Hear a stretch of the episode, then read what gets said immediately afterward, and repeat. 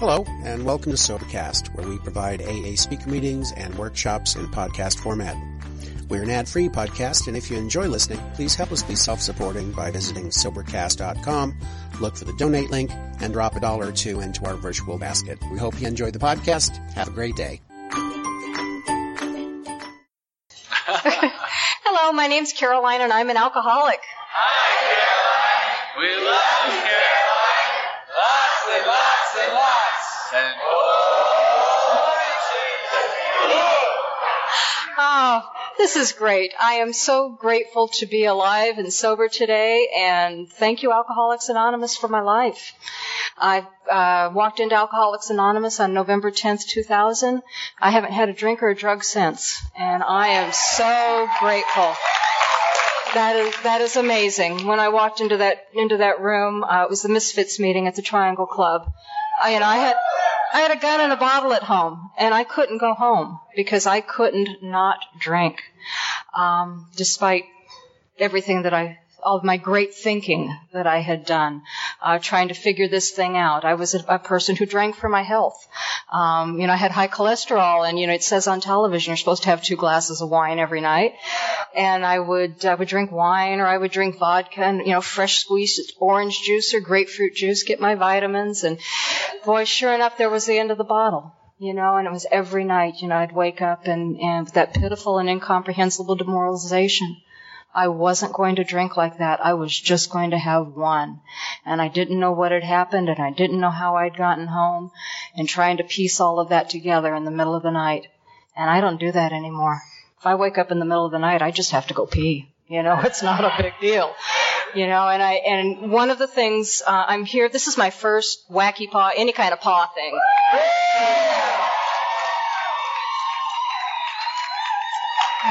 I feel I, I feel very old, uh, but uh, you know I'm very very happy to be here. I'm, i love the energy in the room, and I was invited to bring some archives here. And Lori has already set up the room and has put most of the WACYPAA uh, archives in there. She's done a beautiful job. It's upstairs on the uh, boardrooms. Uh, there's also a meditation room up there. Uh, Grapevine will be up there. I'll be bringing some archives from central office, just a little bit of stuff tomorrow. And, you know, service has been an incredibly important part of my recovery. I was somebody that was always interested in myself and my own needs and gimme, gimme, gimme, gimme, gimme. And I had no idea that the way to that self-satisfaction, that that way to peace, that that way to joy was to give to others. And you've given me that opportunity. And for that, I am very, very grateful. And I'm looking forward to this event. There's some great stuff going on. I have no idea what half of it is, but I'm going to be there. Thank you very much.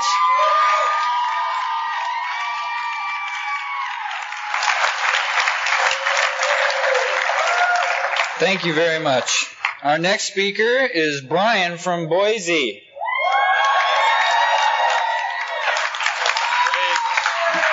Come on, come on. Love you guys. I'm Brian. I'm an alcoholic from Boise, Idaho. We love you, Brian. Lots and lots and lots.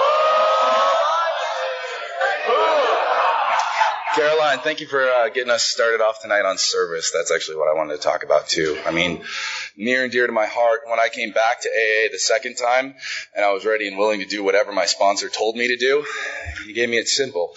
He said, you know what? This disease isn't about alcohol. It's not about drugs. It's not about all that. It's about selfishness and self-centeredness. The only way to overcome that is being of service to another person. You know, there's a lot of things we feel like, oh, I can't help another person when I'm new. But just giving somebody a phone call and asking how their day is, giving them a ride, going out and doing coffee before the meeting, after the meeting, that kind of thing makes a big difference in my life. And if I turn around and give it to somebody else, it can make a big difference in their life. And then I also got to see how I need some power in order to do that because I'm, I'm, afraid to help somebody, right? I need some guidance in how to do it because God seeks the willing and not the, uh, the willing and not the qualified. You know, if I'm actually willing to go out there and help somebody, God's going to give me that direction. So I see the need for getting this higher power, which I had no spirituality when I got in here. I had never prayed before. I hated religion. Thought everyone that went to church was fucking nuts, right?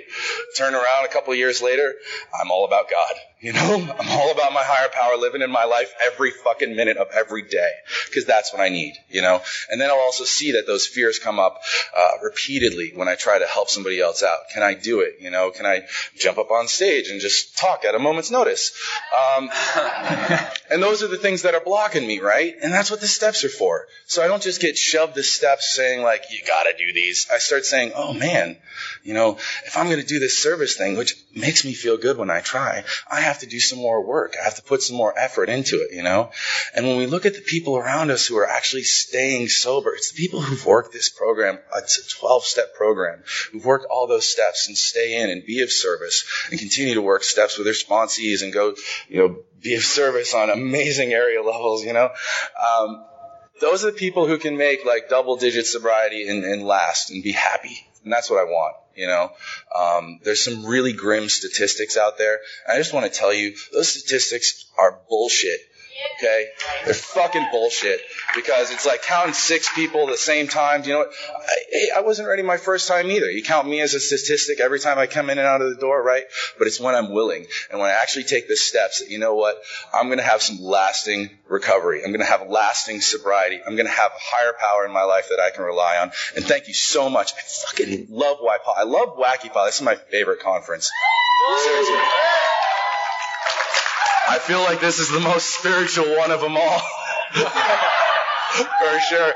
I'm so glad to be here. Guys, um, one last thing. If you see somebody sitting alone in the corner, go reach out, you know? Try to stick men with the men and women with the women, but, you know, don't let people be lonely here, right?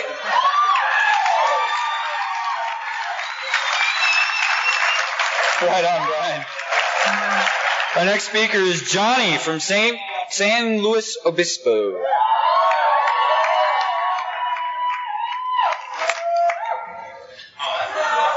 Right on. Hey, my name's Johnny. I'm an alcoholic.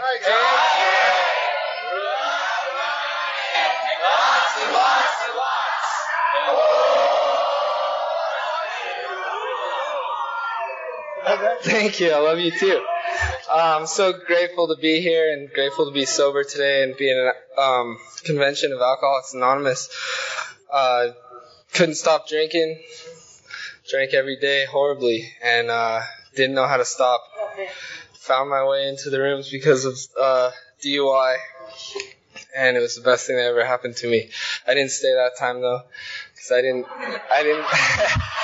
there's no way I was gonna get a sponsor and ask for help and stuff like that. So I just stopped going, and um, you know that was the worst year and a half of my life. And I, I ended up asking for help and came back into the rooms and I got sponsored right away and worked the steps in my life today as mu- as best as I can.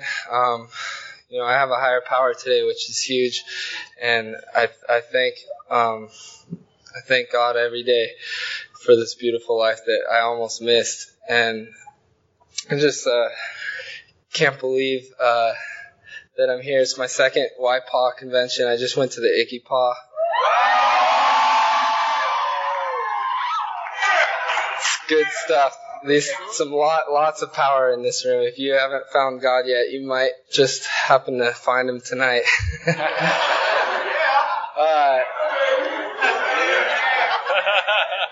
I love the topic of service. It seems like that's what the topic, and um, you know, service is what keeps me involved and and keeps me um, alive in Alcoholics Anonymous. I love reaching my hand out to the newcomer, and um, I love seeing that spark happen in other people and and just seeing growth all around me. I, I try and stick by, you know, the winners as they say, and and um, and help out as best as I can. And uh, it just we just started a, um, a committee in San Luis Obispo,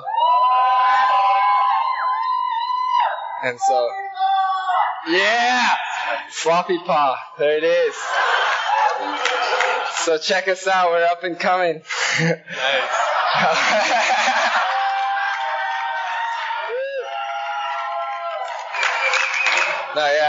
I'm just very grateful to be here. I can't wait for this weekend, and I love you guys. Thank you.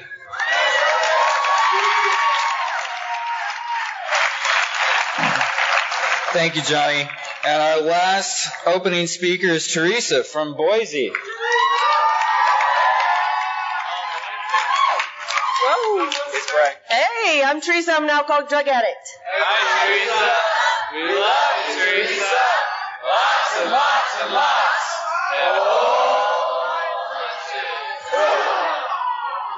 My sobriety date is 6-19-89. I got sober when I was three. So uh, when I walked into the rooms of Alcoholics Anonymous, I was one of the youngest ones in the rooms, and I remember sitting around looking around, and there's all these old people sitting there, and none of them smiled, and there was no energy in the room, right? And I've always had a lot of energy, and and uh, you know, I, they would always say, "Oh, you don't belong in Alcoholics Anonymous. I spilt more than you drank." I was like, "Well, if you didn't spill so much, maybe you would have hit your bottom at 19." You know. Um, one of the things that I know, and definitely, this is, uh, I got uh, to be programmed for WACYPAA in 08. And uh, that was, I, I, you know, I know what you guys are going through, and it's just an amazing, incredible experience. And uh, I had a short term on advisory. That was fun. Um, it was a long meeting. It was fun though. I love those people. You know, um, one of the things for me is um, everybody says girls with the girls, guys with the guys. You know, whatever. You know, uh, for me, it's about fellowship. It's about reaching out. It's about helping whoever needs the help. You know, I was at a meeting the other day and there was a drunk guy standing in the driveway. And he was standing there, he was just swaying back and forth. And I walk into the room and there's four guys sitting in the room. And I'm like, hey, there's a drunk guy in the driveway. And they're like, yeah, he's pretty fucked up. And I was like, and you guys are just sitting in here. I'll be back. You know, and, and I mean, it's like, really honestly, you know, the, being able to give what's been given to me so freely. The 12 steps of Alcoholics Anonymous, the 12 traditions of Alcoholics Anonymous, staying sober one day at a time, the ins, the outs, the trials and errors, marriages, divorces, deaths, you know, uh, and, and staying sober no matter what. You know, I didn't have to go through anything by myself unless I chose to. You know, and that was one of the things that I learned in the rooms of Alcoholics Anonymous is that I'm not alone. And I can relate to those old guys, you know, and those old women. And, you know, I, and I remember sitting there and I was trying to listen for similarities. They lost everything. I lost this, I lost this, I lost my kids, I got a divorce. I was 19, I was like, I got a place to stay, you know, some food now, people that like me. You know, they put me in service position for the first time and they told me to put dances together. I'm going to age myself a little bit. So it was like a mosh pit. So they said I couldn't do it anymore. You know, I mean, that's all I knew at that age, you know, and, and, and for me, you know, today I have to say that, uh, that the, the newcomers is what keeps me sober. The newcomers teaches me and keeps me uh, where I need to be and realizing that I'm an alcoholic drug addict. I'm beyond human aid and that I'm just as crazy as they are. You know, there's girls that walk into the rooms just like me, just like I did. You know, they're all just, you know, and, and it was, and that's how I was. People were like, sit down and shut up. And I'd be, you know, and I, I couldn't do it for long. I still can't do it very long, but it's like, you know, one of the things that I know is that those are the women that saved me today. Those are the men that saved me today. You know, those are the, the alcoholics that tell my story every single day that talks about as a very young alcoholic that the party was over at 15. You know, looking forward to, to getting up and going, man, we're going to get so loaded this weekend and I'm going to do that person, I'm going to beat this person up and we're going to do this and it's going to be a great time. That was done at 15. You know, I had to get up and and get loaded. That's what I did. That's all I knew. When I walked into the rooms, they said, you don't have to do that anymore. If you follow a few basic suggestions, work the 12 steps of Alcoholics Anonymous, get a big book, go to meetings, and stay sober one day at a time. Don't use in between meetings. You know, and they're like, this is Alcoholics Anonymous, so I can smoke pot and come in? Mm-hmm. Is that okay?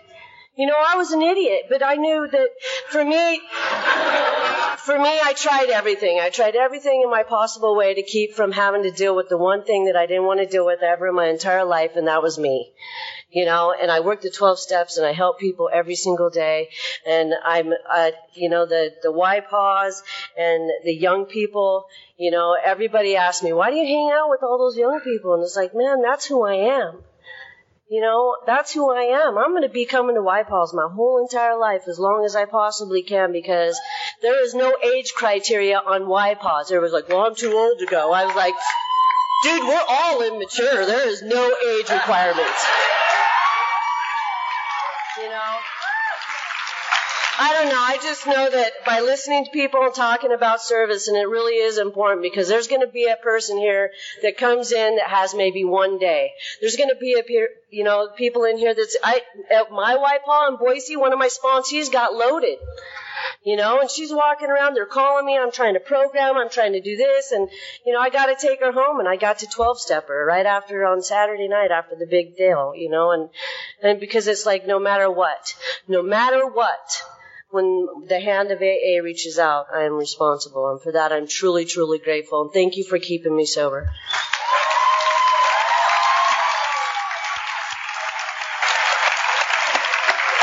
Thank you very much, Teresa. Now, let's give a sweet WACYPAA welcome to our main speaker for this evening, JG from Stockholm, Sweden.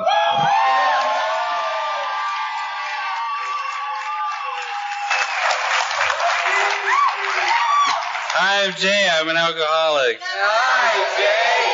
We love you, Jay. You need a book. What's the book?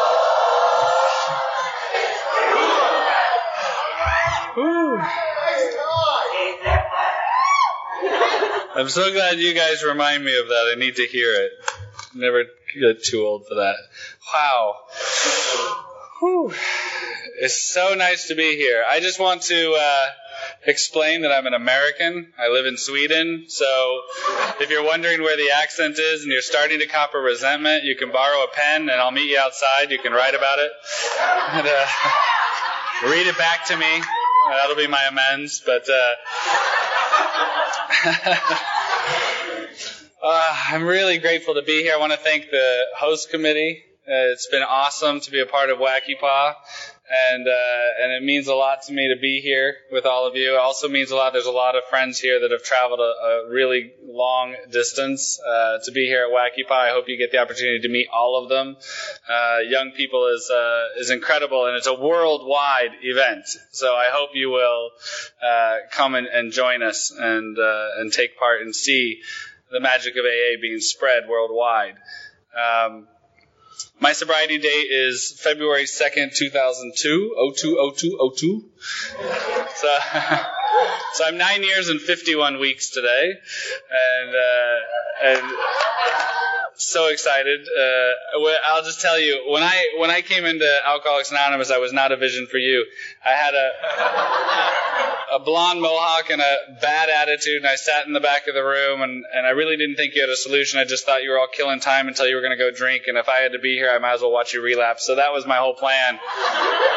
And uh, and I, I had this meeting on Sundays. Uh, I'm jumping ahead, and, and I'll go back to the beginning in a second. But I had this meeting on Sundays, and, and they asked questions after the speaker, and so you know, I'd raise my hand and challenge the speaker all the time. And I'll never forget this one speaker when I, I had very few weeks and uh, sober, and she said, "God willing." In, and this is like February, and she said, "God willing, in August I'll be 22 years sober, or something like that." And uh, and I raised my hand, and my I said, "I have two questions. First of all, why would God not be willing?" And she's like, "Huh?" And then. I, and then I said, and they keep telling me this whole one day at a time thing. So is 21 years not enough for you that you have to jump ahead to August to be 22 now? And she's, just looking at me. She goes, "You must be new." I was like, ah, that's me. But that's how I was. I was very like in your face and and uh, challenging. I, I come. I have a lot of connection to to WACYPAA. I come from Oregon, so. I come from a tiny little shit town in the Willamette Valley, and I hated it. And I was different, and I was the, the town is very conservative. It's it's very religious. We would.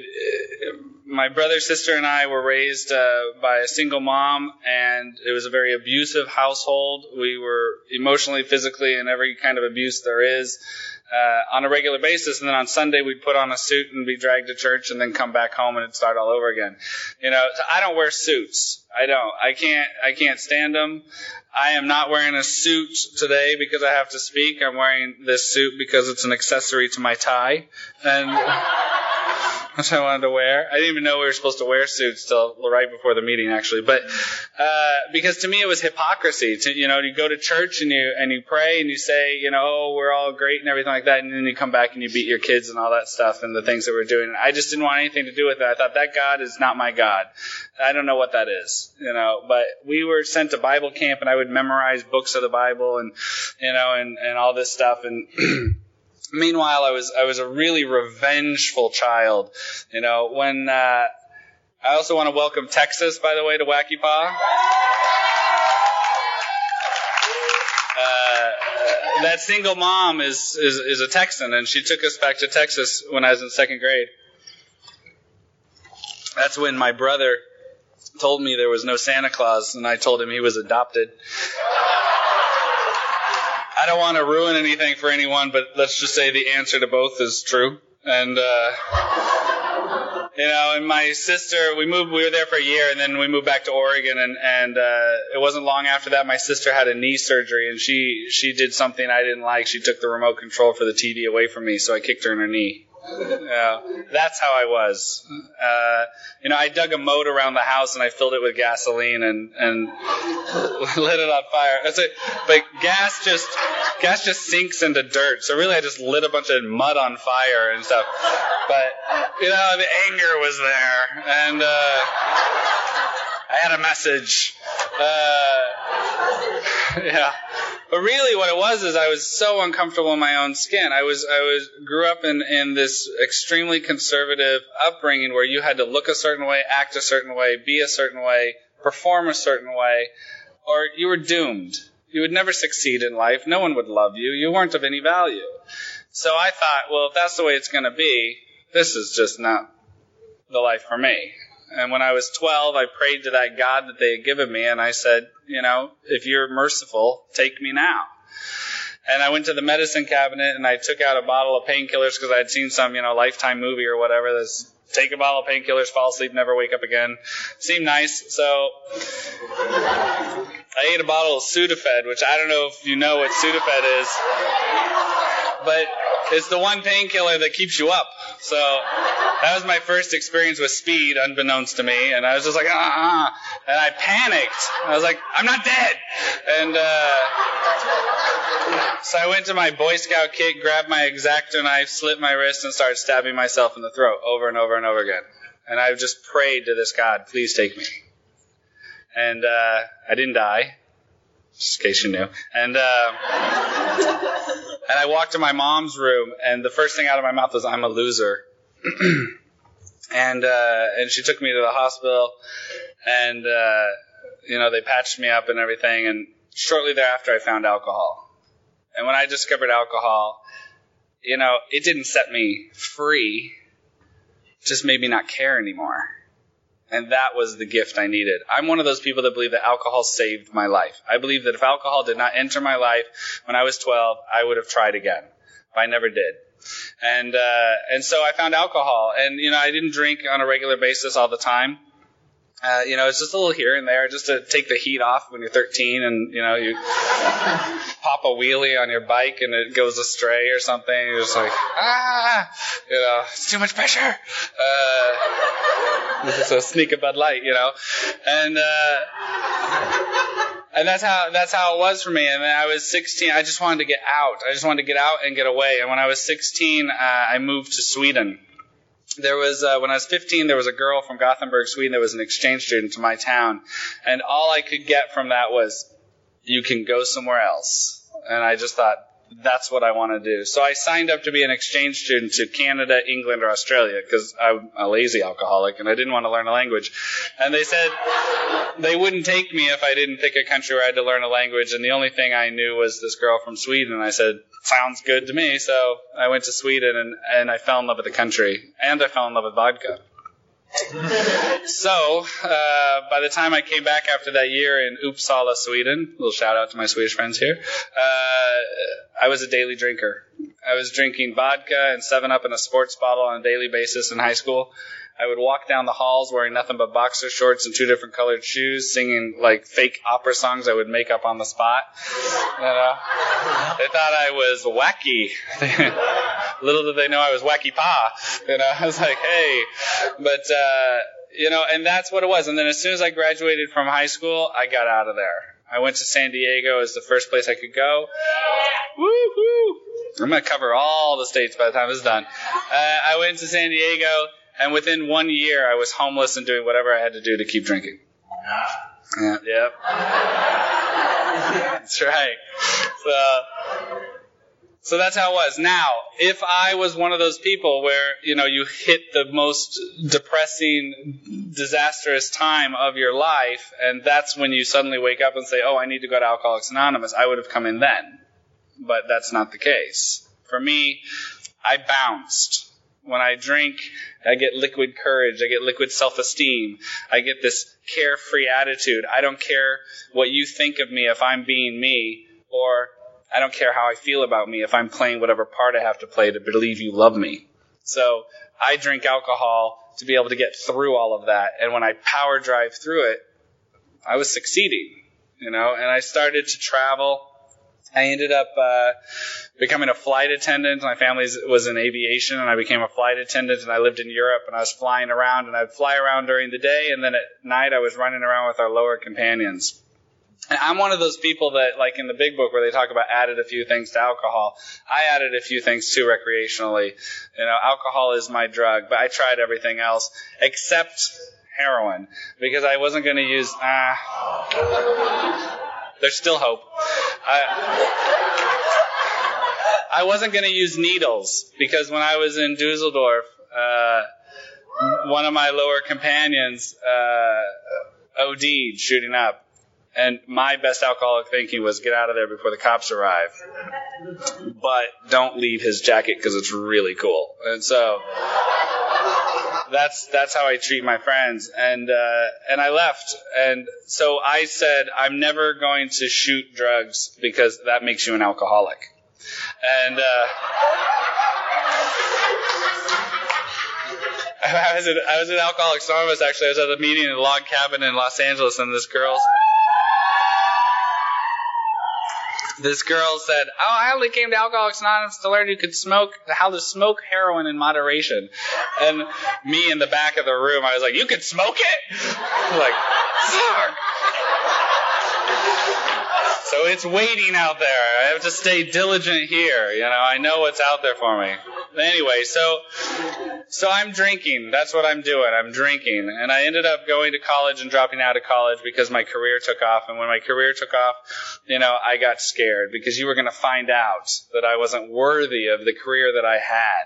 So I needed to drink to, you know, get rid of that, not care about those feelings and work on. And then I became more successful. And that was just the way it, you know things worked. And at the same time i was having more and more problems with the law. And i was having more and more problems with you know people in general. And and i was learning to isolate. And and uh by the time i got arrested for the last time i you know to me it, it, it's a really telling moment when i was in jail. And i only knew three phone numbers. My mom that i grew up with my dad who lived here in vegas and my work. I didn't have any friends. I didn't know anybody's phone number. So I had to call work because I wasn't going to call my family. I had to call work. I ain't stupid. I had to. Actually, when I was a kid, I used to steal a lot. And we got busted stealing from like a 7, it wasn't 7-Eleven, but like a little local 7-Eleven in my hometown. And uh, the convenience store guy busted me for shoplifting. And he said, I'll give you a choice. I'll call your mom. I'll call the police. I said, call the police. And I was like, but, uh, so I called work and I told the, the security guard at work that I had been arrested and I didn't know who to call. Can you look up my friends in the phone book for me? I mean, that's how, you know, lower companions, artificial friends I was. Not that you were to me, I was to you. That's how much you meant to me. And, uh, so anyway, I got arrested uh, for the last time in October of 2001, and I got sentenced to a choice. I could go to Alcoholics Anonymous or I could go to jail. So I thought about it for four months, weighing my options carefully. And I decided, all right, I'll go to Alcoholics Anonymous because jail will be my backup plan. And I figured it would always be there. So I went to my first Alcoholics Anonymous meeting, and uh, you know I'll never forget it. It was this room in Malibu, California, and they sat they sat around the table. It wasn't anywhere near where I lived because everyone wanted to see me going to Alcoholics Anonymous. So uh, they sit around this table, and everybody introduced themselves. And uh, when it got around to the guy on my right, also at his very first meeting, he introduced himself as an addict. And then it got to me, and I said, I, I don't know. And then the guy on my left, who had 20 plus years of sobriety, let us have it. Because we did it wrong. We didn't say the right thing. We didn't know what we're doing. And in the end, the guy on my left and the guy on my right got in a fist fight.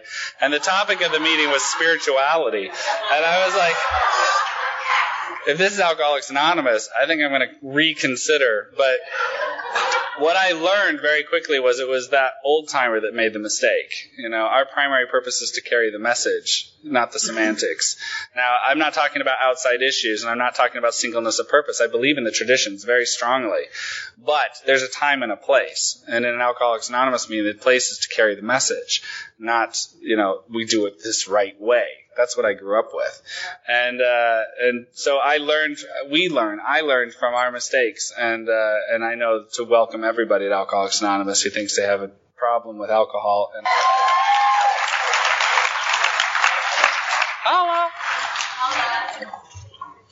All right, so uh, my last drink, February second, two thousand two. I was at dinner my friends took me out because uh, you know we were just going out to dinner, and I went to the bathroom. And when I came back from from the bathroom, there was a glass of wine in front of my plate. And the reason why is because everybody knew Jay, and Jay drinks. So why did Jay forget to order wine? And the reason Jay forgot was because if Jay drinks, he goes to jail. So Jay didn't tell everyone that, and I'm speaking to myself awkwardly in the third person, but they didn't tell anybody that. But uh, but that's what that's what it was. You know, I just was trying to be sly about it, and you know, and I walked away when when the drink order was being taken. And, and so when I came back, they had done me the favor of, of ordering me a glass of, of wine, and I knew the moment I saw that wine, I would drink it. I knew that that inanimate object was powerful. I knew it was stronger than I was, and it made me feel awful. I had rage inside of me. I don't remember a single thing at dinner that night. All I remember is looking at that glass. I drank the wine, and I thought, you are not even a man. I thought that was the worst feeling on earth. And that's when I knew I was powerless over alcohol. I knew that that alcohol, that there was no way sitting in front of me that I was not going to drink it. There was no single power inside of me that could have kept that from happening. And uh, I was a designated driver brilliantly and drove everyone home. Burst into tears, prayed to that same God they gave me when I was 12, and I said, It's your fault. I'm a loser. I can't even drink. And I kept going to Alcoholics Anonymous. And uh, and the next day I showed up in, in uh, the Palisades and uh, went to a meeting, went to another meeting, and I got into this pattern of going to three meetings a day. I would go to a morning meeting, either at the log cabin or somewhere else, and meeting after work, and then I would go to this great meeting called late night. And uh, oh, I needed late night. I needed late night. That's me. I was this raging, insane head. I needed to be at a place where nothing was structured in in a in a way of do it right or get the fuck out. That's not what was was going to keep me coming. And uh, and what I'm so impressed by is late night. This meeting that is insane and famous has a GSR. They have service. They make their rent. They stay sober. I'm not gonna say how they make their rent, but they make their rent, and they stay sober. You know, so uh, it, it takes all kinds, right? But anyway, I was going to three meetings a day until my 11th day of sobriety, in which every single speaker, at all three meetings, had relapsed and come back. And I said, okay, if that's what you do in Alcoholics Anonymous, then I'm going to go do that. And this guy had called me, uh, who had taken my number at a meeting, and he and he had called me and left a message, and I did him the favor of calling him back just to thank him for his message and hang up on him. And he said, "What are you What are you doing?" I said, "I'm going to go drink." And he said, "Okay, why?" And I said, because I've been to three meetings in the day and everybody drank and came back. So that's what you do in Alcoholics Anonymous. So I'm going to go do that. Better do it 11 days and 11 years. So I'll be back. And he said he had five years sober and had never had a relapse. And I don't know why I did it, but I said, How'd you do that?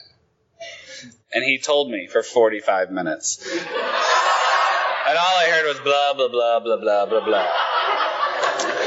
And then he said the best thing. He said, You know what? You need to call this guy Adam because Adam just came back.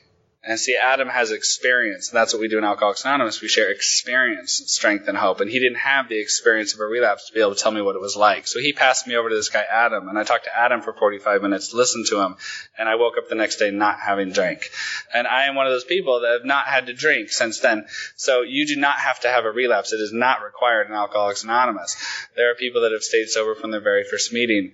And I'm so grateful for you. And I'm also grateful for the people that have relapsed and come back because you saved my life. You remind me what it's like out there and that it doesn't work and it doesn't get better and it's no different.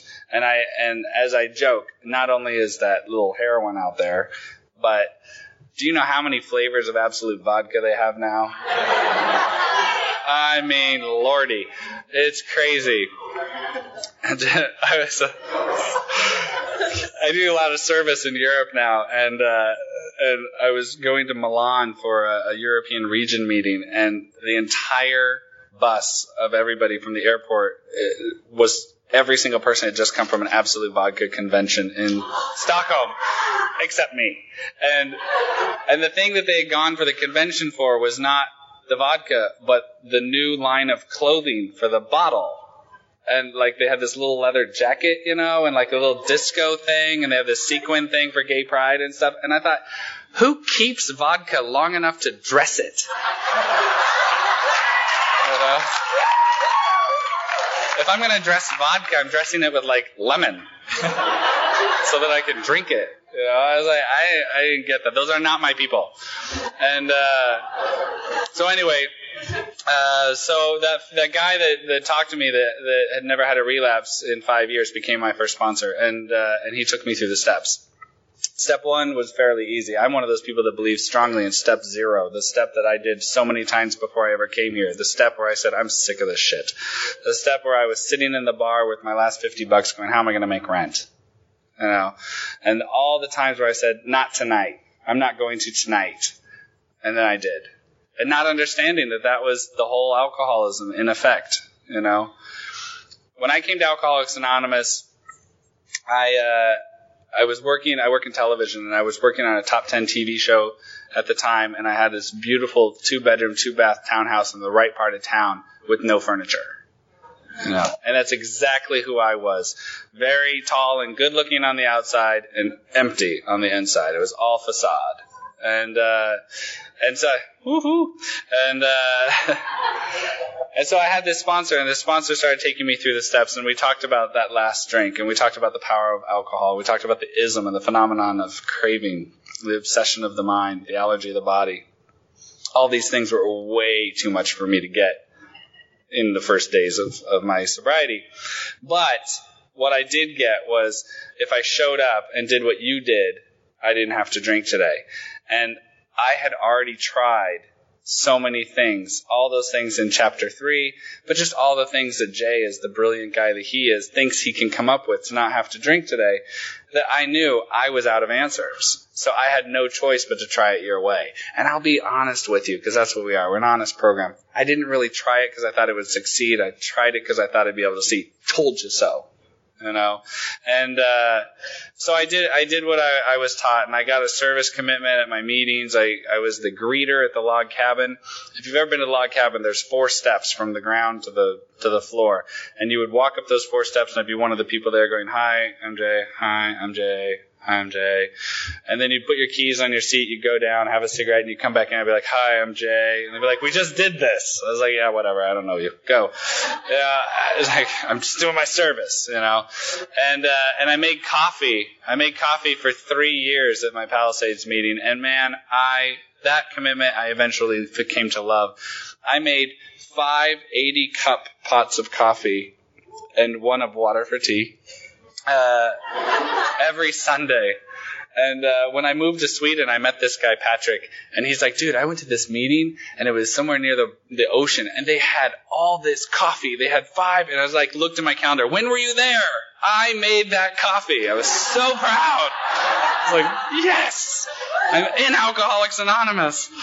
Uh, so we're doing the steps, and obviously after step one, I can't sit there forever because I'm not going to feel. I'm going to feel the fellowship. I'm not going to feel the freedom. So my sponsor started talking to me about this word God. Now my background did not respond well to God. But he reminded me that there's more after that. It's God as we understand him, and that means whatever I wanted. So I did the best thing I thought I could possibly do. I bought a goldfish. I bought a goldfish, I named him Jimmy, and Jimmy was my God. And I set him on the table and I said, All right, Jimmy, what am I gonna do today? Am I gonna go to a meeting? Am I gonna go to work? Do I call a newcomer? I am a newcomer. What am I gonna do? and I would spend my quality time with Jimmy. And the thing is, it worked. It worked because it's time I finally said, I'm not God and uh, and that was the best I had to do. I only needed to come that far. I didn't have to do this program perfectly. Uh, I will admit that I had a bowl cleaning accident and I flushed my God, but.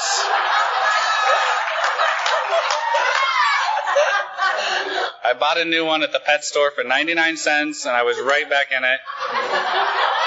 Anybody can do that.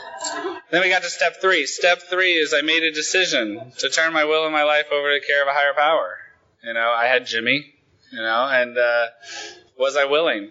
And my sponsor was one of those people. He said, "You can't sit on step three.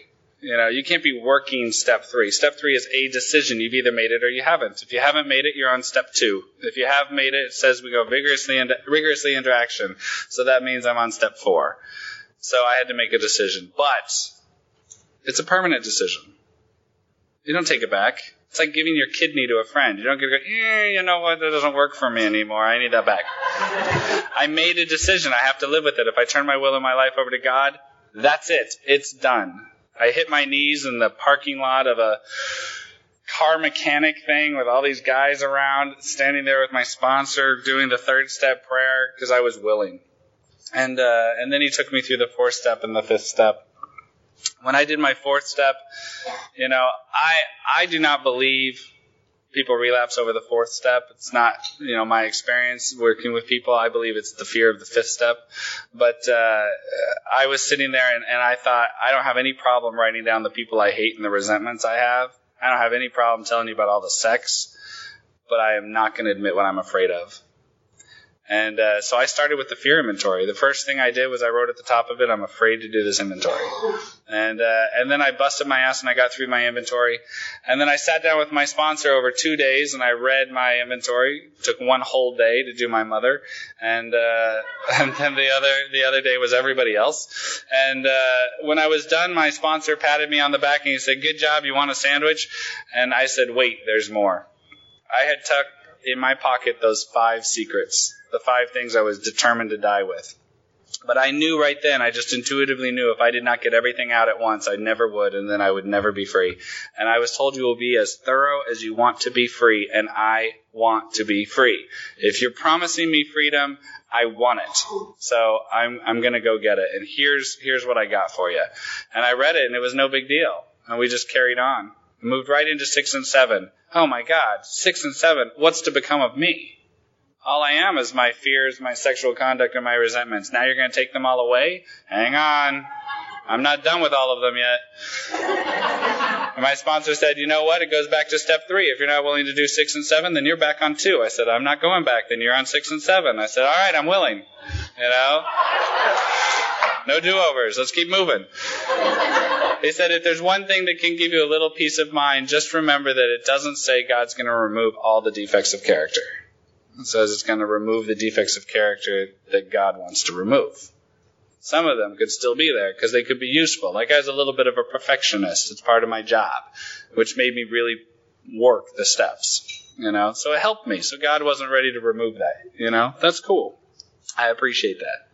So then I got to eight and nine, made a list of all persons we had harmed. I had started that right from day one of my sobriety because I really truly believe that the steps had made a list of all persons who had harmed us and became willing for them to come and make amends to me.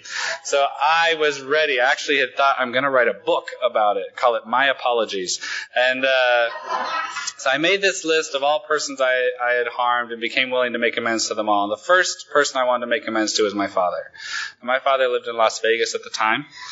And uh, yeah, I'm nine months sober. It's November. And uh, my sponsor taught me if you're going to go somewhere, you call central office and you set up your meetings ahead of time. So I called central office with my newcomer squeaky voice and I said, I have to go make amends to my father and I need a meeting. And they said, When are you coming? I said, This weekend. They said, This weekend? I said, Yeah. They said, It's Thanksgiving weekend. I said, Oh, is it closed? And I said, They said, no, it's the Las Vegas Roundup. There's a convention at the Riviera. There's a meeting every hour on the hour for four straight days. And as I was driving from Los Angeles to Las Vegas, I thought, my God is awesome. Jimmy started a meeting 30 years before I got sober so that there'd be a convention in Las Vegas when I had to go make amends to my father. That's my God working in my life, even before I knew I needed him. So I came out to Las Vegas to make amends, made amends to my father and my stepmother, who I'm very excited to say is here today. And, uh, yeah. So it's, I love this. So I'm making amends to my father and he, and, and, and Renee and, and, and he slams his hand down on the table and he goes, let sleeping dogs lie. And he walks out of the room because I had just gotten done telling him how much money I had stolen from him.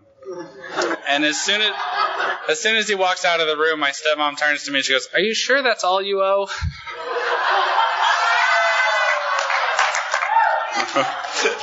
That's the best. I made my amends to my father. I wrote a lot of checks on a regular basis, and I ended up, he sent them all back. And so I made personal amends. I showed up. I would drive out to Vegas. I set up their computer once. They only had a dial up connection. That's making amends. But, uh, just want to say. Uh, but I showed up and I, and I constantly would drive out here and I was scared to death. I wanted more than anything for my father to love me and for my father to know I loved him. And, and, uh,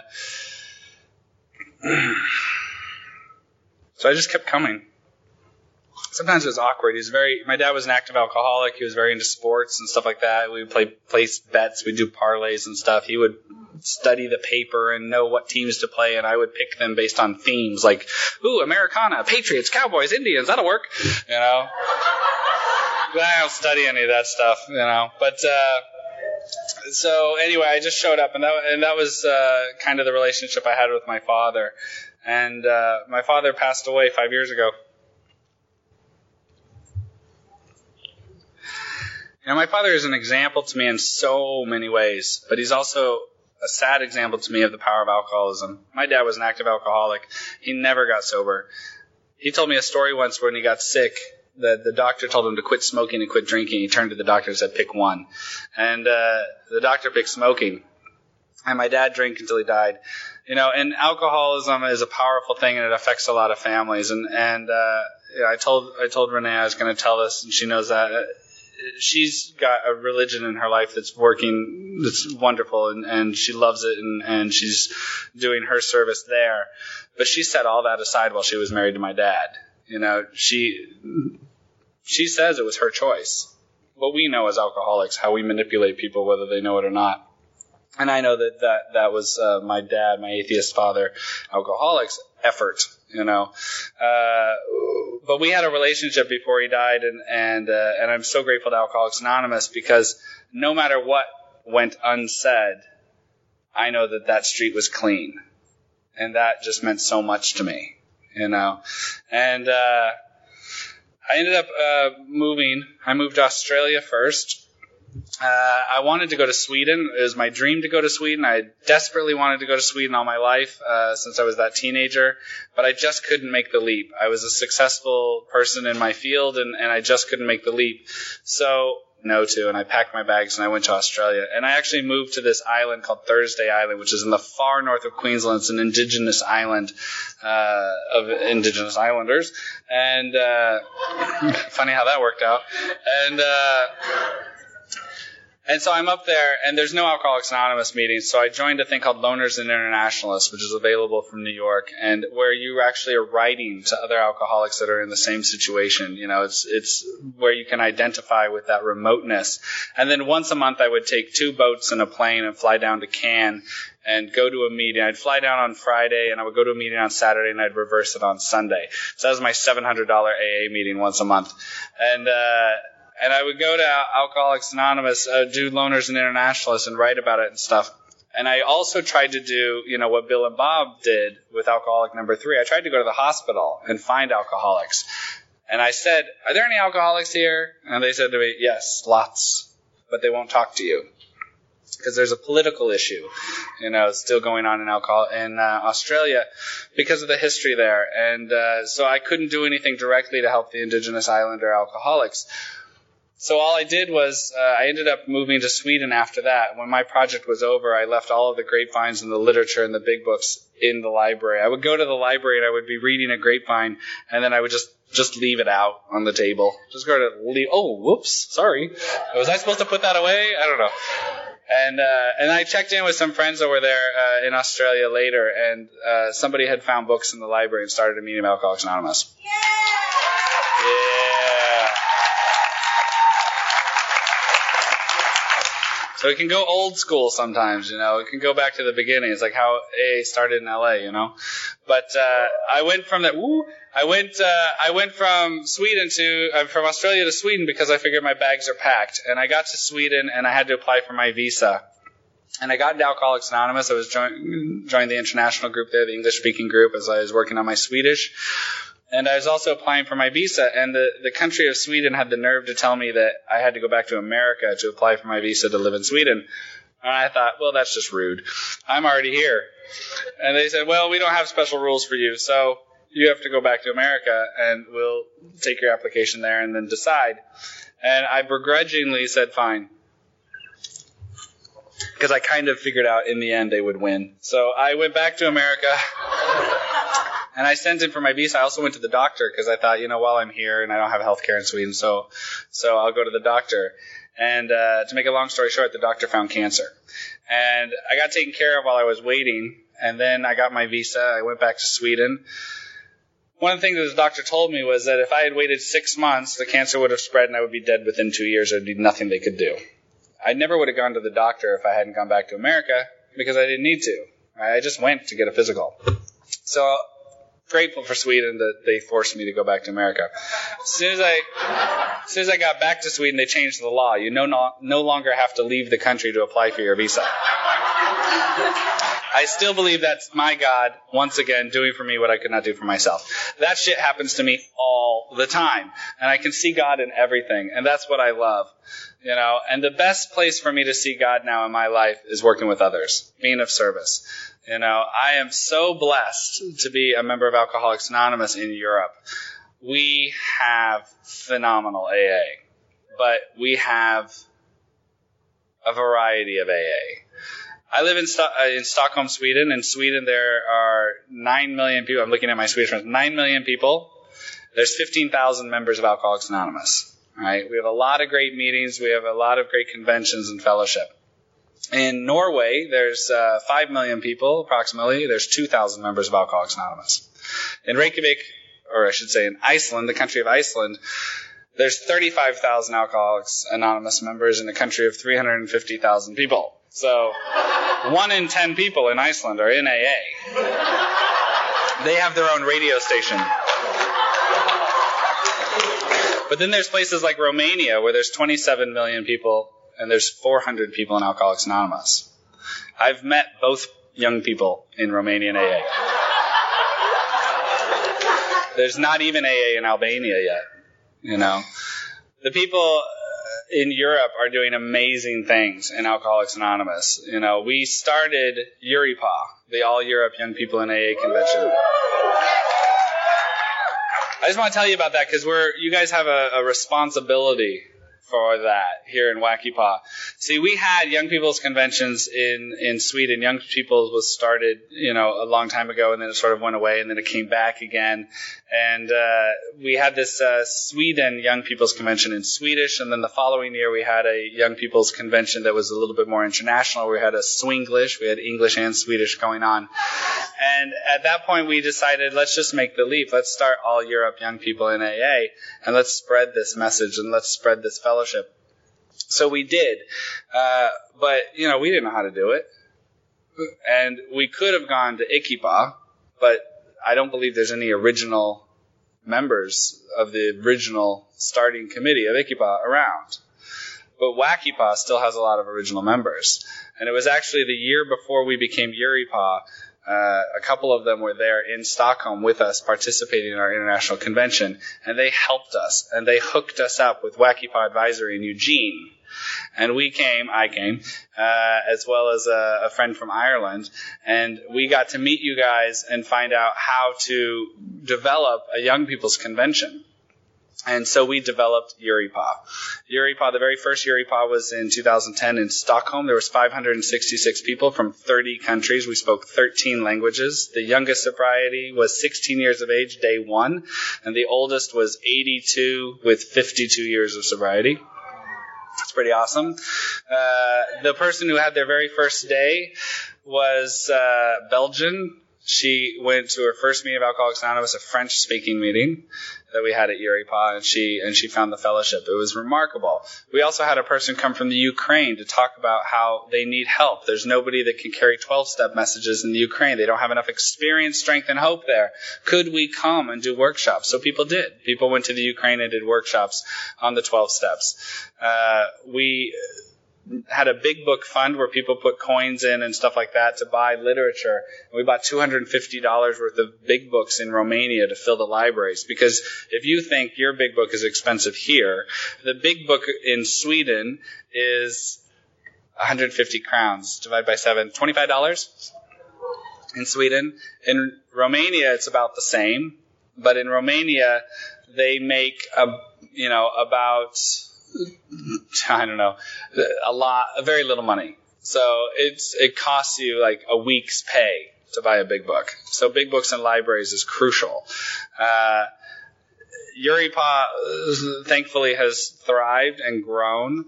Uh, thanks to that friend from Ireland, it went to Ireland the following year. It's the first time ever in the history of Alcoholics Anonymous Ireland they've had a young person's anything. So that was a remarkable moment in history. Uh, there is now young peoples in Lithuania, Scotland, the United Kingdom is developing, and of course, you know, Sweden is kick-ass. After, because we are, after after Ireland, the people that started the young people's uh, conventions in, in, Stockholm, we thought, wait a minute, we started these conventions and now we don't have one in Stockholm. So they started SCANYPAA. SCANYPAA is the all Scandinavia convention of young people in Alcoholics Anonymous. And, uh, and so we had the very first one this last, uh, just weeks ago in, in Stockholm, uh, which was like 250 people. This self-supporting. There was people that came from America and all over. Uh, and the next one will be January 4th to 6th in Reykjavik. So we hope you'll join us. The next EURYPAA will be this summer in July in Copenhagen. You know, you guys, I want to tell you, uh, you, if you have not been to a place that doesn't have AA and have the opportunity to carry the message and, and that vitality, it is a experience you must not miss. It is so invigorating and it is so rewarding to see what you are a part of. This is a fellowship of two million people. You have friends all over the world. You just haven't met them yet, and and we're here for you. And uh, and I want to tell you, I want to invite you to come and be supportive and, and help that out, whether you come in person or by Skype or in contact with people when they come to your meetings. There are a lot of people from Europe here this weekend and, and other countries. I was also at the very first AUSYPAA, hey, in Australia in Melbourne. It's going to be in Queensland next. Uh, but, uh, you know, make them feel welcome and, and carry the message. But I also want to tell you one thing, one word of caution, and that is, you know, we share our experience, strength, and hope with each other. Let's try to keep our opinions to ourselves. We have a unique situation in Europe. You know, doing an all European convention means that we have to deal with 30 GSOs, not one, not two, 30. So we have different rules, different trustees, different systems, different conferences that we have to work through. So what works here doesn't exactly duplicate and copy over there. You have to adapt these things. So help us, share your experience, strength, and hope, and, and support us as we grow and, and thrive.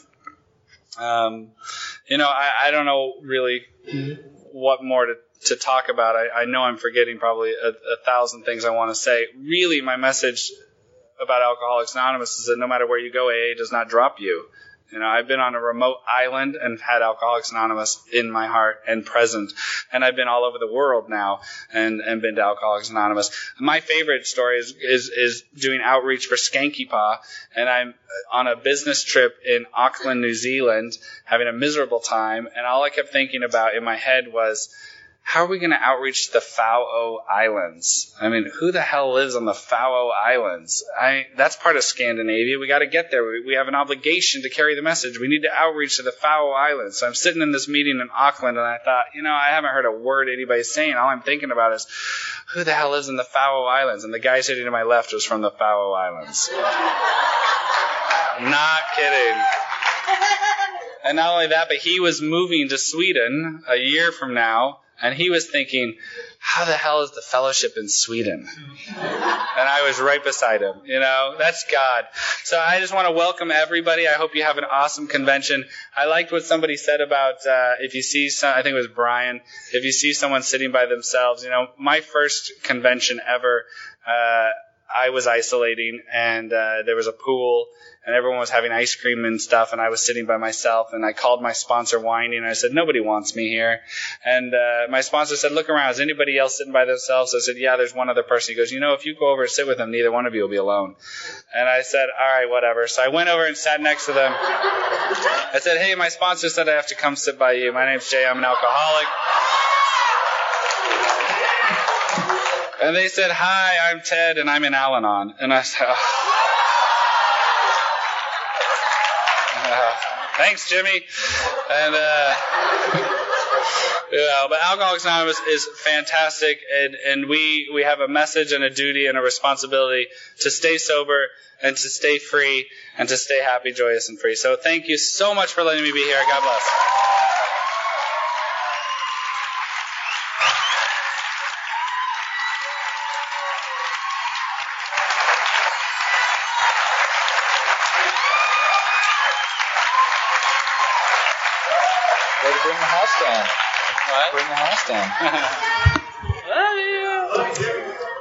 Thank you, Jay. Now I've asked Letitia M to read a vision for you.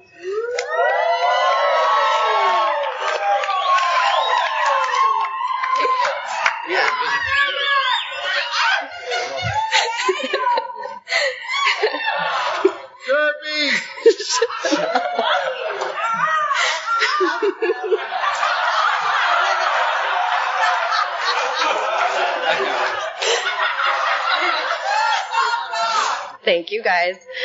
Um, Leticia Alcoholic.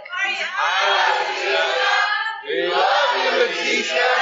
Lots and lots and lots.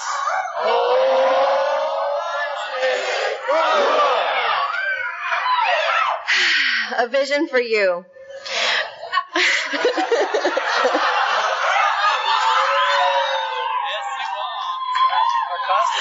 Our book is meant to be suggestive only. We realize that we know only a little. God will constantly disclose more to you and to us. Ask Him in your morning meditation what you can do each day for the man who is still sick. The answers will come if your own house is in order. But obviously, you cannot transmit something you haven't got. See to it that your relationship with Him is right, and great events will come to pass for you and countless others. This is the great fact for us. That's horrible. Um, abandon yourself to God as you understand God. Admit your faults to Him and to your fellows. Clear away the wreckage of your past. Give freely of what you find and join us. We shall be with you in the fellowship of the Spirit, and you will surely meet some of us as you trudge the road of happy destiny. May God bless you and keep you until then.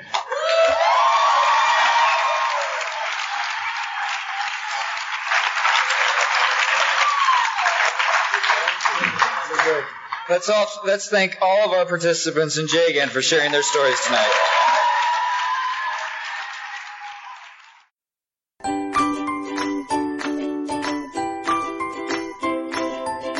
Thanks for listening. I hope you enjoyed the podcast. Sobercast is ad free and we'd like your help in order to keep it that way. So if you'd like to help us be self-supporting by pledging a dollar to a month, visit Sobercast.com and look for the donate links. Thank you very much.